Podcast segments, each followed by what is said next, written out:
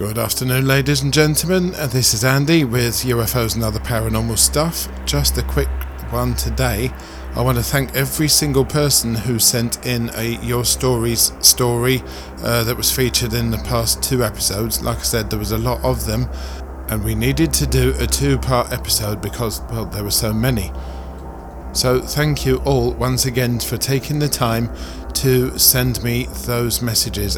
And thanks to Veronica for being the very first person to send us a voice message as well.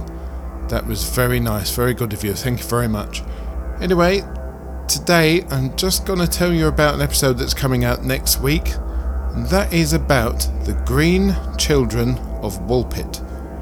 Back in the 12th century, a bunch of farmers in Woolpit in Suffolk, that famous UAP paranormal ghostly area, found hiding in the bushes two children with green skin.